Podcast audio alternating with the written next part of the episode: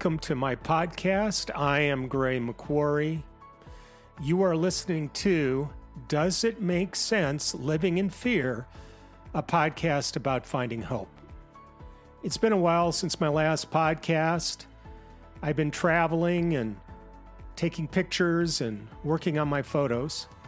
I've also listened to people and their feedback on this podcast. Most of it's positive.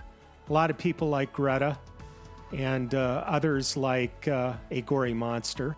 Listeners seem to like those two characters, and we'll continue with them in the future. One of the pieces of feedback that I've gotten is Aren't I going to run out of material just talking about climate change? Well, I don't think I'm going to run out of material in terms of uh, fear. You read any media article, and it's usually based on fear. And uh, climate change is exceptional because it's entirely based on fear. And when anyone is trying to scare me, inevitably they're trying to get money out of my wallet. When someone's trying to frighten me, like you only have two minutes and you're going to lose your opportunity, or all of life is going to melt down if you don't support our cause, or the four horsemen have arrived and you better repent and find your way to Jesus and start memorizing biblical passages. Because if you don't, you are doomed to burn in hell for all of eternity. Yes, a gory monster and Greta Thornton, my side burger, are going to help here for dramatic effect. Isn't that wonderful?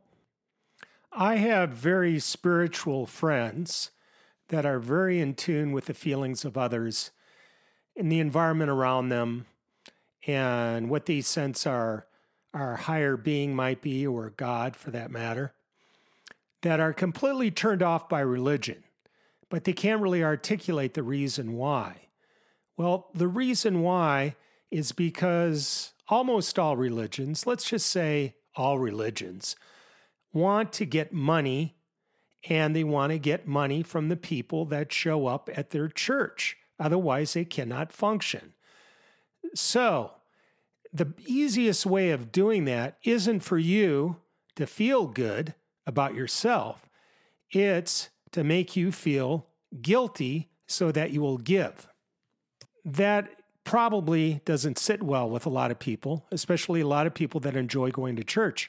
I actually like going to church, be it a Catholic church or a Lutheran church or even the synagogue for that matter. However, I do recognize that at the end of the day, the religion institution, which it is, created by man, needs money in order to function, and the easiest way to validate getting money out of your pocket is to make you feel like, well, for example, you're a sinner and you got to pay for your sins. There are a lot of groups that operate this way. Let's take the Salvation Army. Do you want to walk by and not pay someone ringing the bell in this holiday season and have someone see you and not give them money? You are, you are making the decision to give them money based on fear fear of you're going to be a bad person and you don't want to be a bad person, fear of your neighbors seeing you you know, not contributing to a charity that you should be contributing to, and you want to be viewed well in your community as a good person. I'm going to give you a challenge, a little homework. The next time you walk by one of those people ringing that bell for the Salvation Army, don't give a thing. When you see the uh, church with their hand out wanting you to give your donation, don't give anything. And I want to ask yourself how you feel after that. Write a note. Uh, make a journal entry if you do that sort of thing. So, am I wrong here in this proposition? I don't think so. If you talk to anybody who does therapy for people, people that are struggling with anxiety, people that are struggling with um, addiction problems, people that are depressed, and often all of those things go together, by the way anxiety, depression, addiction you will find, especially if they've grown up in a very bad, abusive family or a family where the parents or some loved one, um, a husband or wife, was addicted with a tremendous amount of guilt. And uh, the, the person, the manipulator in this sort of state of affairs, uh, either to yourself or to other beings, is trying to manipulate to get something, um, something on the cheap, something that probably wasn't earned. And if you give in to, let's say, the addict, for example, you are enabling them, you're not helping them. You are being manipulated, and the tool being used against you is guilt and your fear of being a bad person. And this is how a religion works it makes you feel guilty, it wants you to feel guilty so that you will hand over the dinero. This is why my spiritual friends absolutely despise religion.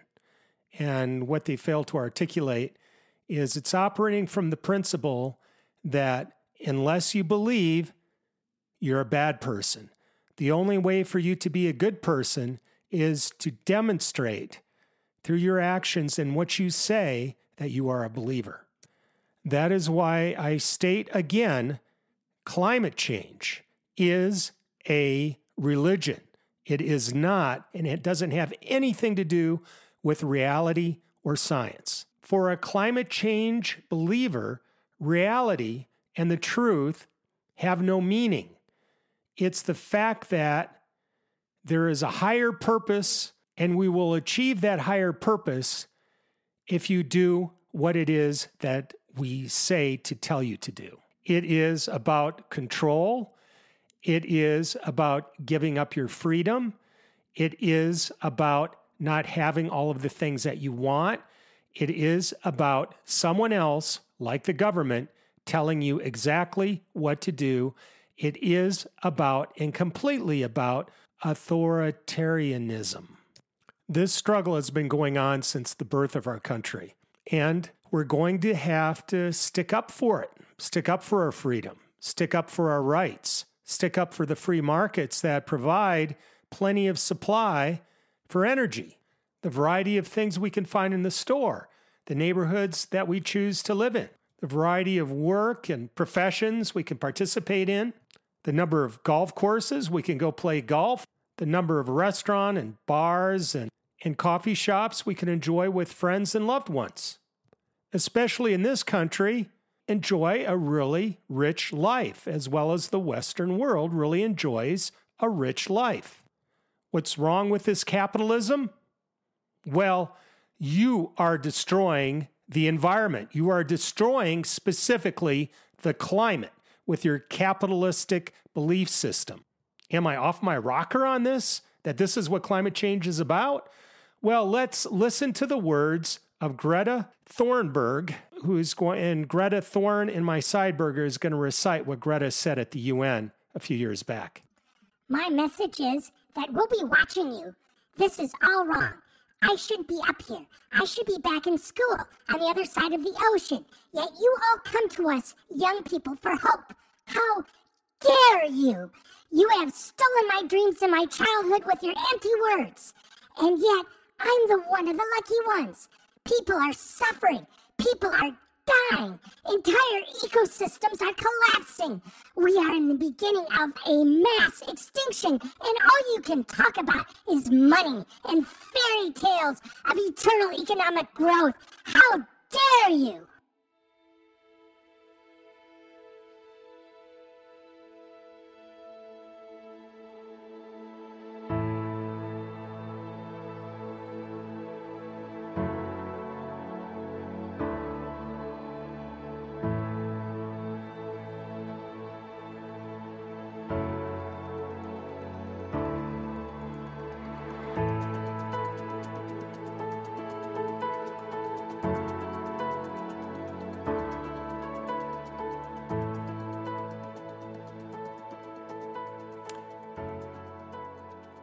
You are listening to the podcast Does It Make Sense to Live in Fear? A podcast about finding hope.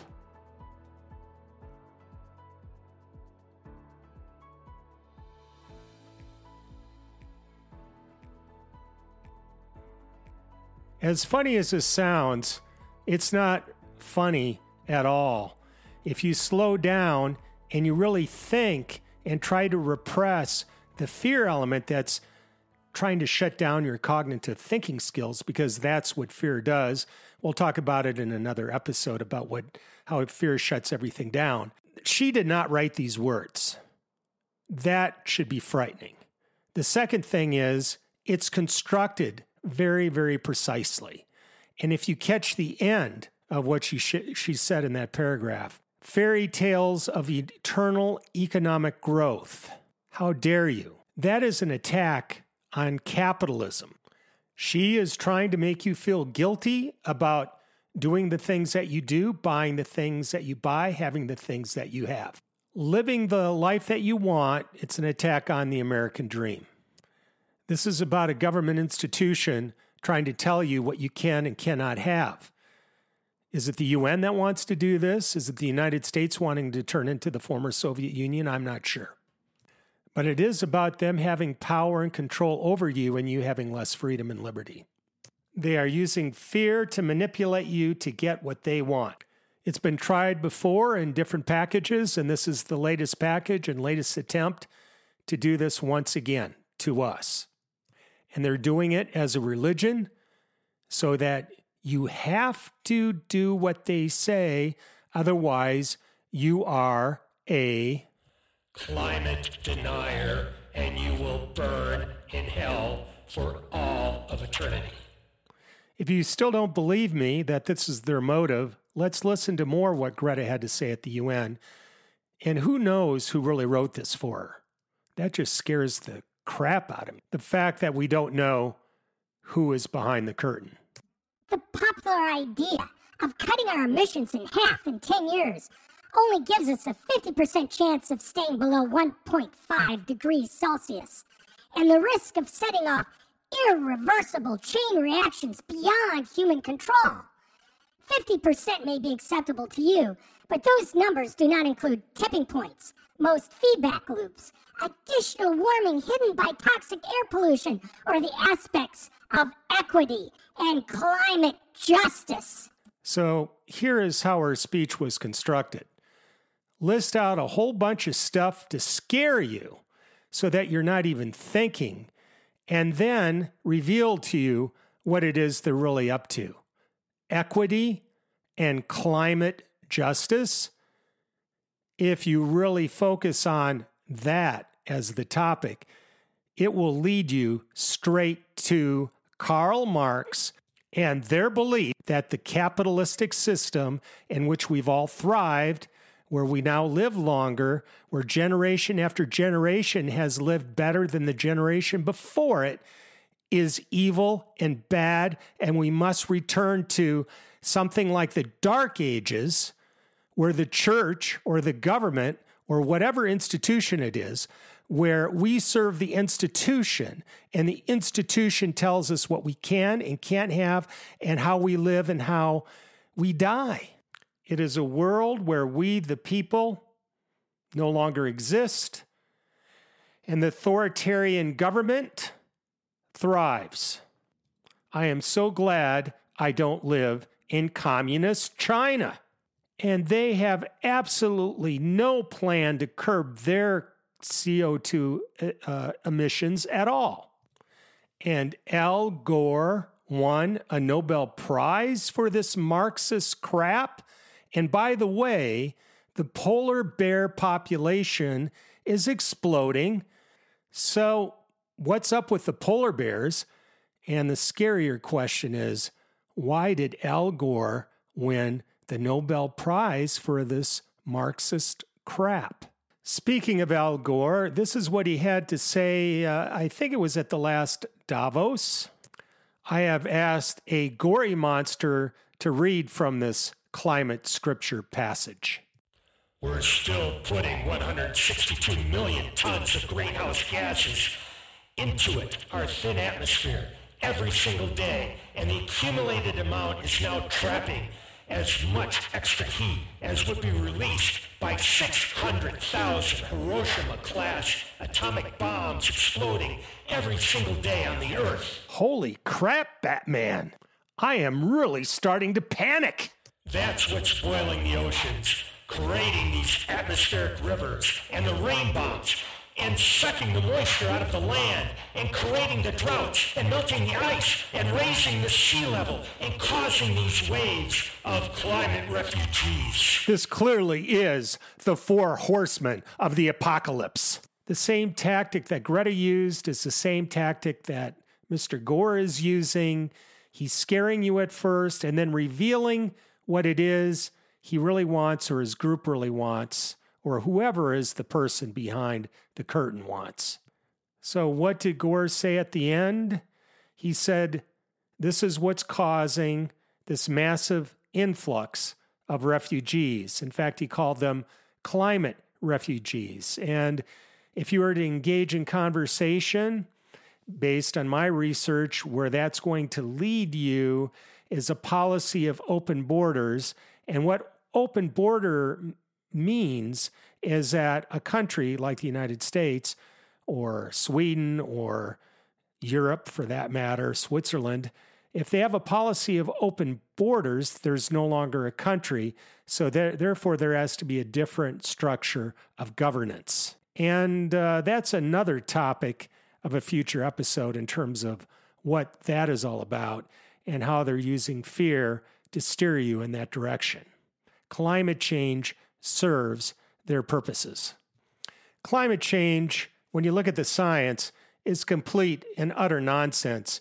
And we'll talk about that in a future episode. I've been meaning to get to it, but I felt I really needed to lay the foundation of really what's going on.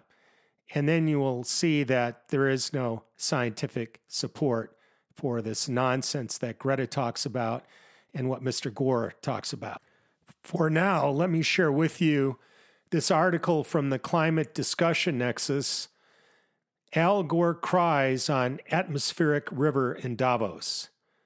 Continuing with our fact check, this is a quote of Al Gore's rant in Davos, we come to his claim that you know what it is creating these atmospheric rivers. And, quote, atmospheric rivers, unquote, is admittedly a very impressive piece of rhetorical imagery, but there are as normal as the regular kind of river and have been around at least as long.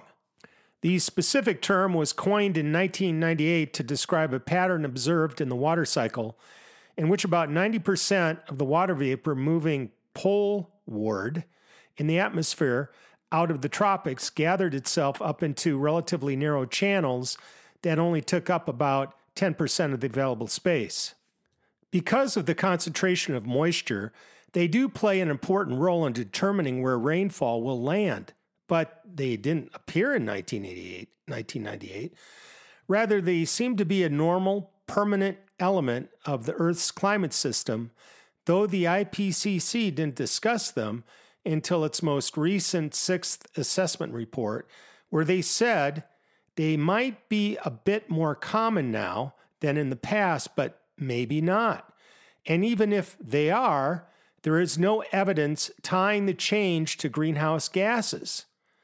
But what would they know? Al Gore hath spoken. And in my opinion, Al Gore is full of nothing but hot air and what he talks about with regards to climate is complete, utter fantasy. But did I win the Nobel Prize? No.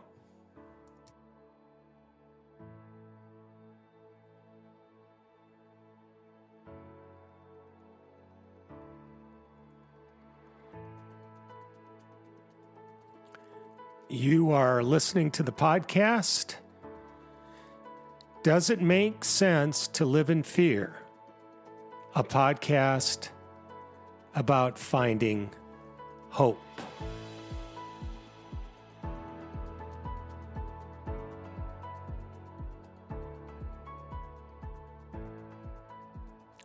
Here are some of my thoughts as we get close to the end of this episode. I also have very spiritual people that really love the religion and love going to church, and it really adds a lot to their life. and they don't righteously hammer home that this is the only way that you can live life. They just state and uh, they demonstrate that they're happy and uh, they love doing what they're doing and they find meaning in their activities or church activities. So uh, it's not that I'm against that. I'm against doing it for reasons um, that you're afraid or you're feeling guilty, which leaves you open to manipulation, or you feel that you have to do what they say in order to be a good person as opposed to a bad person. For me, I believe that God created me and others, and I know I'm a good person, and I don't have to prove it to anyone other than uh, the Creator or God. The other point is that there's really an unlimited number of topics here where climate change can be sort of a focus and an example. Climate change today presents a platform for people that insist on controlling others the ability to carry out their mission to control you. This behavior, unfortunately, is part of our human condition. It is the bottom line reason why our Constitution was constructed the way it was by our founding fathers.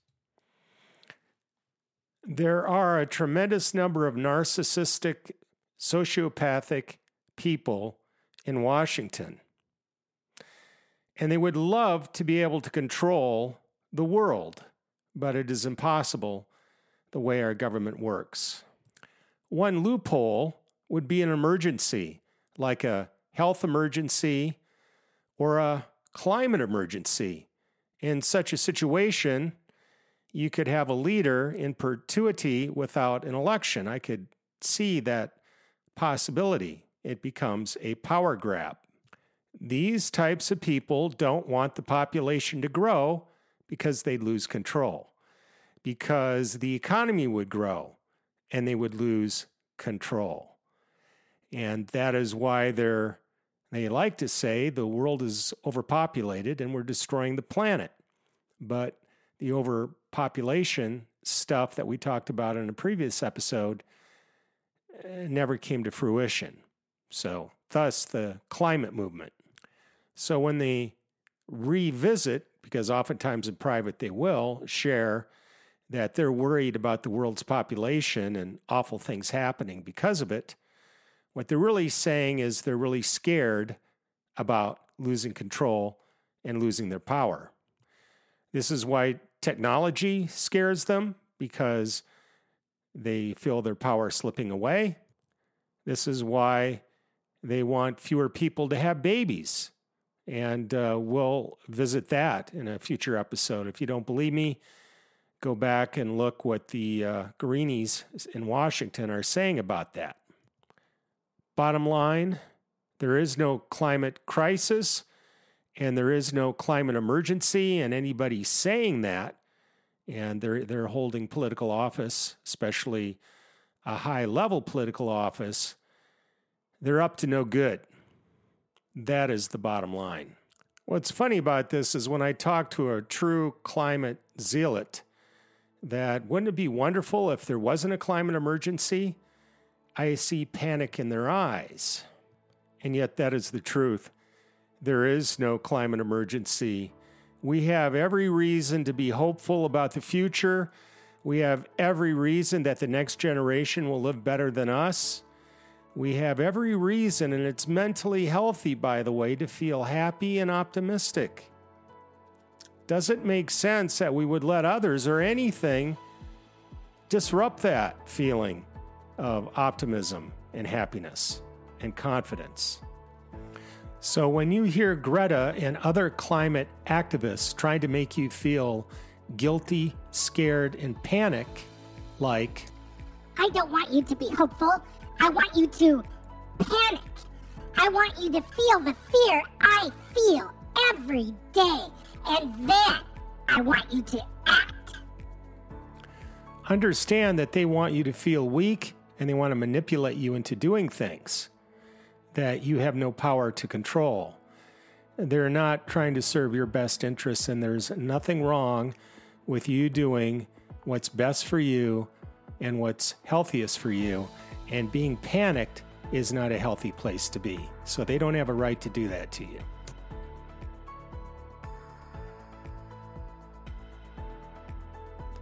You've been listening to my podcast.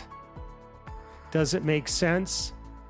Living in Fear, a podcast about being and living and having hope.